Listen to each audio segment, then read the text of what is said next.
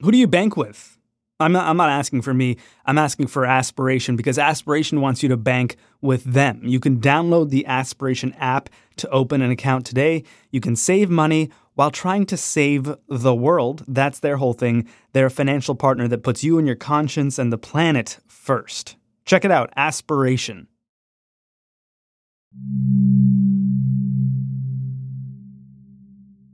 Isaiah Kinloch grew up in a poor area of North Charleston in South Carolina. He had recently suffered injuries in a car accident when a tractor trailer had run into the back of his car and had a number of injuries. He was actually still using a walker, and he uh, was at his house, heard the knock at his door, and a woman screaming outside for help. He opened his door and a robber barged in and smashed a bottle over his head. Like the robber didn't even take anything. Me and him got into a tussle, got into a fight and stuff. And I called the cops. When 911 sent EMS to the house, they took Isaiah to the hospital. He had a head wound from that smashed bottle. And police also responded to his apartment. The police report says that they smelled the odor of marijuana inside, and so they did a check. And in that process, they found marijuana that uh, Isaiah says he had been using to fight the pain from the car accident. It was a little bit more than an ounce. So police searched his apartment and they went through his closet and they found $1,800 in cash that he had stuffed into a shoebox. Because this was also right before I had to go and pay rent and stuff like that. Like I just had cashed my check from the tattoo shop I was working in at. And they seized that money under a South Carolina law called civil forfeiture. I didn't fully understand. Like, I understood what was going on, but I did not understand what was going on. Like, I was the victim, and you come and address me as if this was a drug deal going bad or something like that. And I'm like, no. I sit here and called you in regards to a crime. They said it was proceeds from drug sales, and under South Carolina law, they were allowed to seize that money. And if Isaiah wanted to get it back, he would have to fight them in court.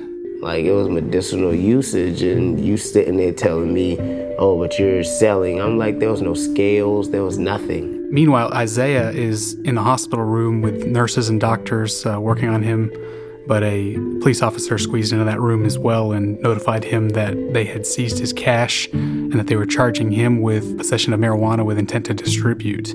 So from there, that's when they arrested me from the hospital and took me to jail. Eventually, those charges would be dropped, but Isaiah was still out his $1,800 cash, and when he lost his rent money, he had no way to pay his rent. He was forced out of his apartment. He had no idea that he could have money just disappear and, and have no way to get it back.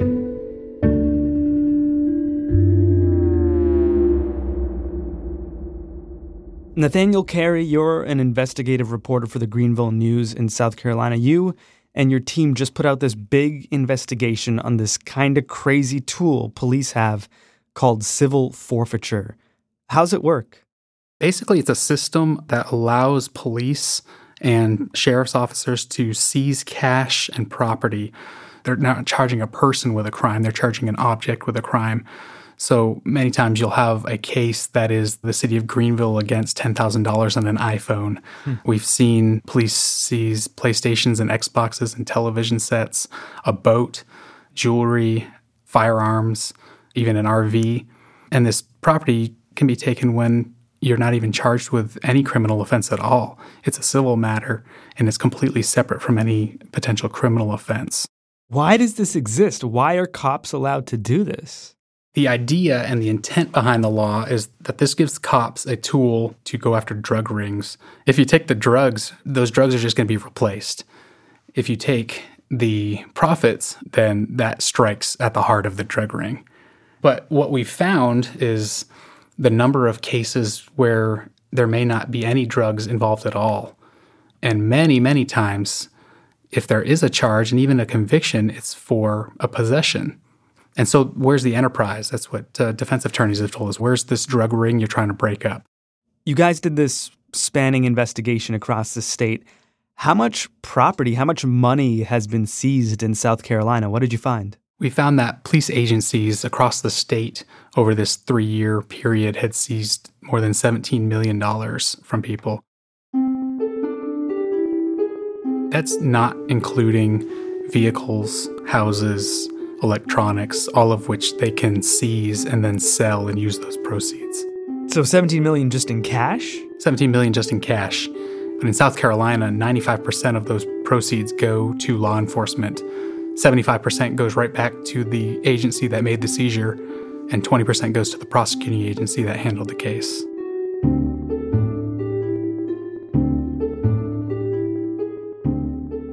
What does law enforcement end up doing with the cash?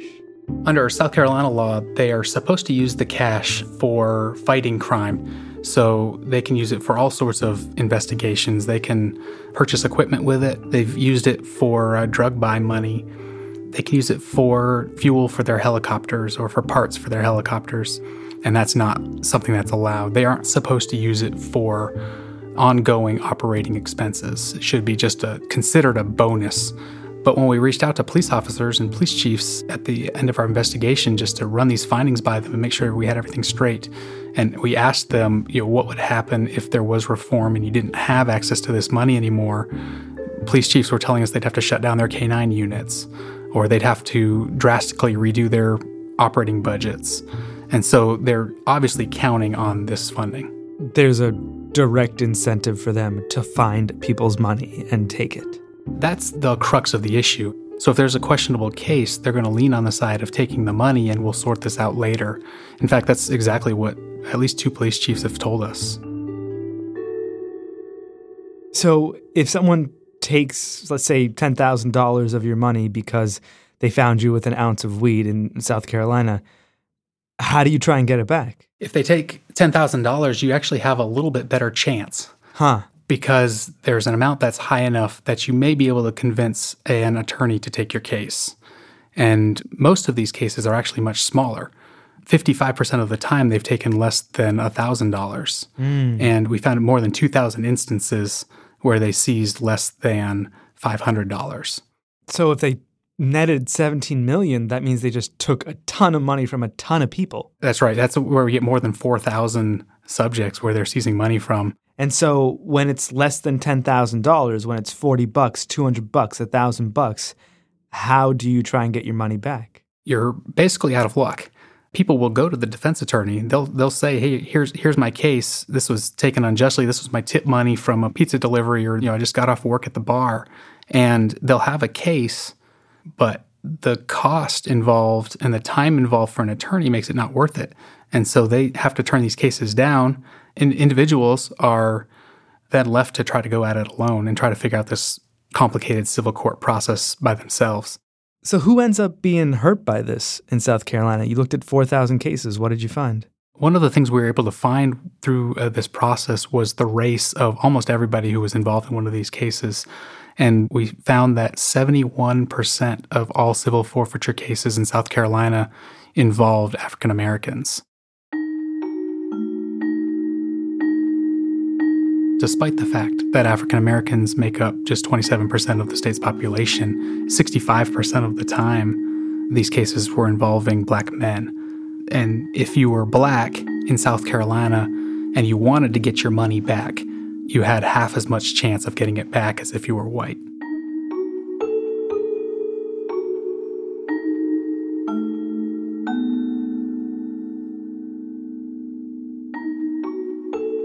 Coming up, Privateers, Slavery, and Moonshine The Origin Story of Civil Forfeiture.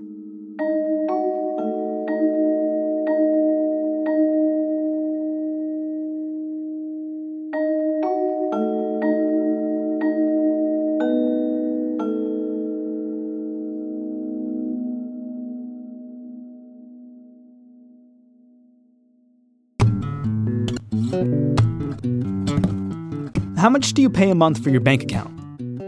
What do they do with your money? Does any of your money go to charities? How much? Let me tell you about Aspiration, not like the thing, the bank. Aspiration offers an account where you decide what your monthly fee is. No joke.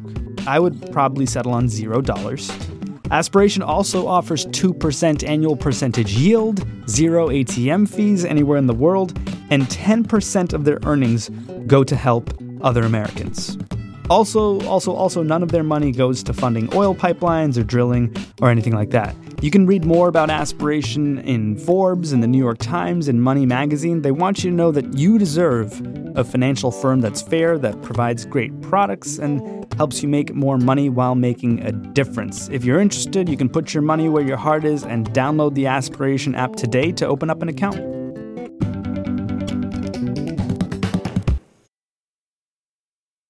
Nathaniel, how is civil forfeiture even legal? Ha- has it always been legal? So, this actually goes back all the way to the American colonies. Great Britain wanted every ship that was headed towards America to pay tariffs to England. If you wanted to go out of the way and not have your goods be taxed, they set up this legal system where they could seize the goods that this ship captain was bringing. And that's where forfeiture in America really got its start. These privateers would patrol the seas and they would seize these ships and seize the goods from the ships. That kind of died down into the 20th century when prohibition saw a resurgence in forfeiture. Law enforcement would go after the uh, moonshine and they would go after the vehicles that were transporting the moonshine. And then it began to die down again till really into the 1970s and early 80s with the war on drugs. The federal government led the way with using civil forfeiture to go after the proceeds of kingpins and big money laundering operations. And that's where our modern era of civil asset forfeiture really took off. How does it evolve or perhaps devolve from this British shipping concern to this drug kingpin thing to like getting called to a guy's house who's just been burglarized and then taking his rent money? We spoke to a man named David Smith. He was a federal prosecutor with the Justice Department in the 1970s and 80s, and he's the one who first began experimenting with using civil forfeiture to target drug dealers. In the early 80s, he set up the Justice Department's first unit that specialized in civil asset forfeiture as part of this war on drugs.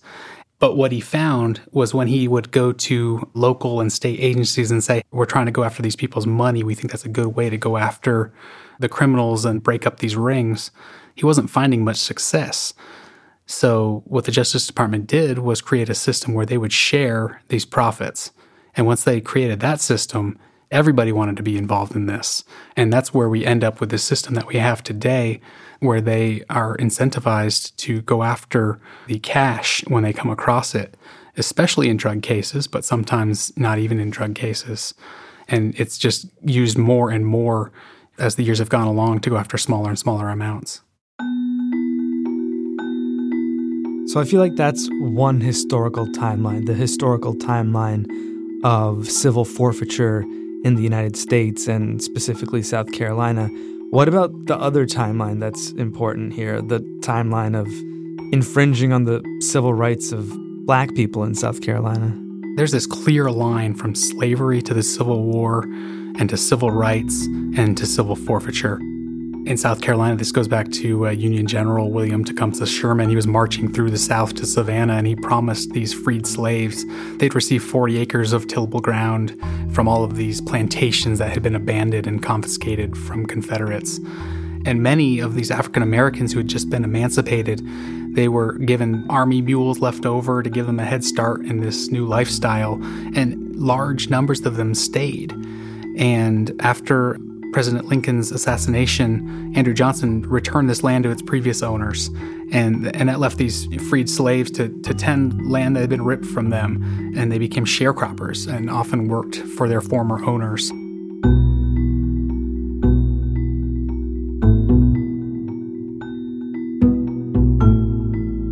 Fast forward decades later, and communities use these covenants to create whites only neighborhoods they prevented black people from buying homes in the appreciating part of town. And banks used redlining of areas that they considered poor investments, and it was gave them the ability to reject loans to some black residents. And so there's been this distrust of the system. And that actually leads to more of our African American residents who carry cash. More often, uh, African Americans in South Carolina are either unbanked or they do not use their bank account. And more often, black South Carolinians are working jobs that pay in cash, such as uh, tourism related jobs or food service or industry jobs. And so, just historically, there's more African Americans, particularly in our rural areas, who are carrying cash. And that just leads to more opportunity for them to have their cash seized.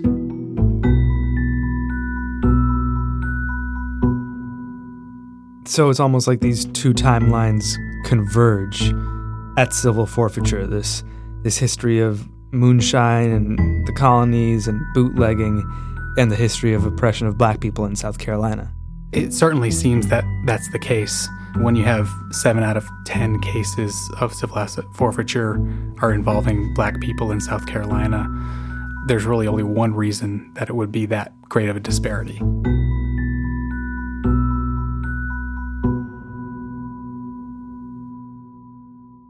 Seizing people's cash and property and prized possessions without charging them with a crime, man, it seems downright un American. That's exactly what one professor that we talked to told us. This seems like it's un-American. It, it, it doesn't follow the property rights that we all believe that we have as Americans, and it's because it's it's taking place separate of any sort of a criminal case you can be found completely innocent on the criminal side, and yet your assets can still be seized and forfeited. You talked to any number of cops in your investigation. What do they think of the reporting you came up with? They see this system as being fair in their eyes.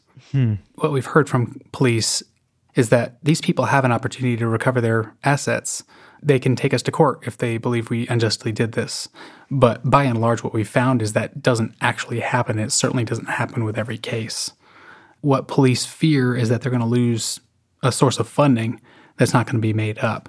I don't think that the cops in South Carolina have ever been confronted with the actual numbers, and they'd never, until our series began to roll out, have never seen the scale or the disparities that are involved in asset forfeiture. So I think that awareness may open some eyes and, and change some minds. Would you mind repeating some of those numbers for us before we go? 71% of cases were targeting African American residents, and the vast majority of those, 65% of all cases, were against African American men in South Carolina.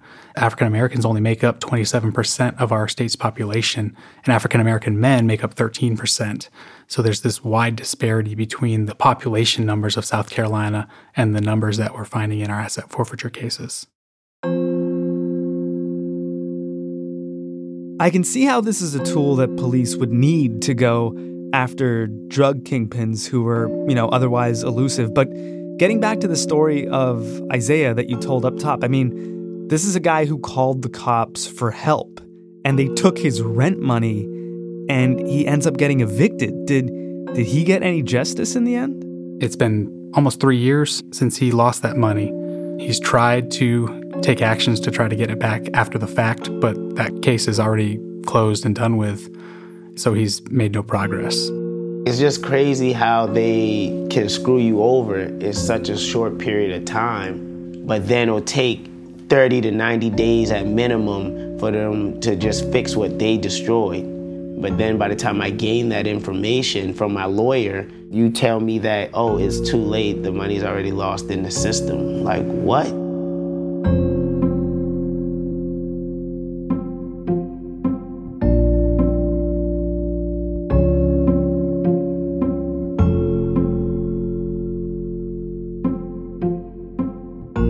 Last week, in a unanimous decision, the Supreme Court ruled that the Eighth Amendment, which prohibits excessive fines, applies to the practice of civil forfeiture.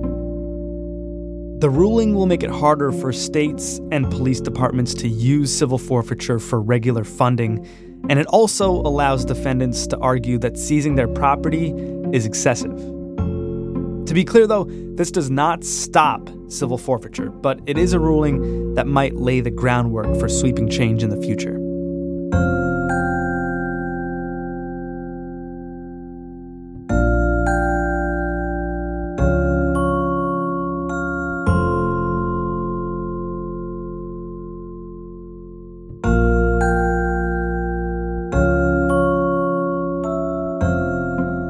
Thanks to Nathaniel Cary. He reported this story along with Anna Lee and Mike Ellis for the Greenville News in South Carolina.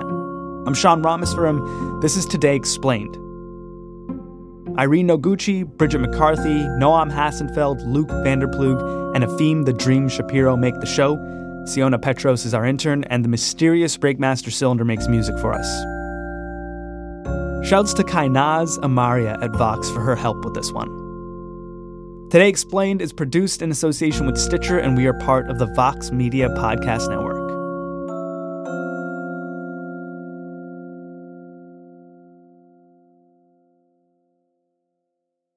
Thanks to Aspiration for supporting the show today. You can enjoy 2% annual percentage yield, zero ATM fees anywhere in the world, and maybe even make the world a more functional place with Aspiration's fossil fuel free account. Check it out. Try and save some money while trying to save your old pal, planet Earth. Download the Aspiration app to open an account today. And one more thing it's a podcast thing. This podcast is called Displaced. Do you know it? It's from our friends at the Vox Media Podcast Network and the International Rescue Committee, aka the IRC. It's all about the global refugee crisis and what we humans can do about it. There's a new episode out today that's all about refugee resettlement, and it features a resettled refugee who just became a member of the United States House of Representatives, Congresswoman Ilhan Omar. She talks about how refugee resettlement was once a bipartisan issue and how lately, less so. Also, what people can do about it. Displaced is on Apple Podcasts, it's on Stitcher, it's on the app you use to find your podcasts. Take a listen now.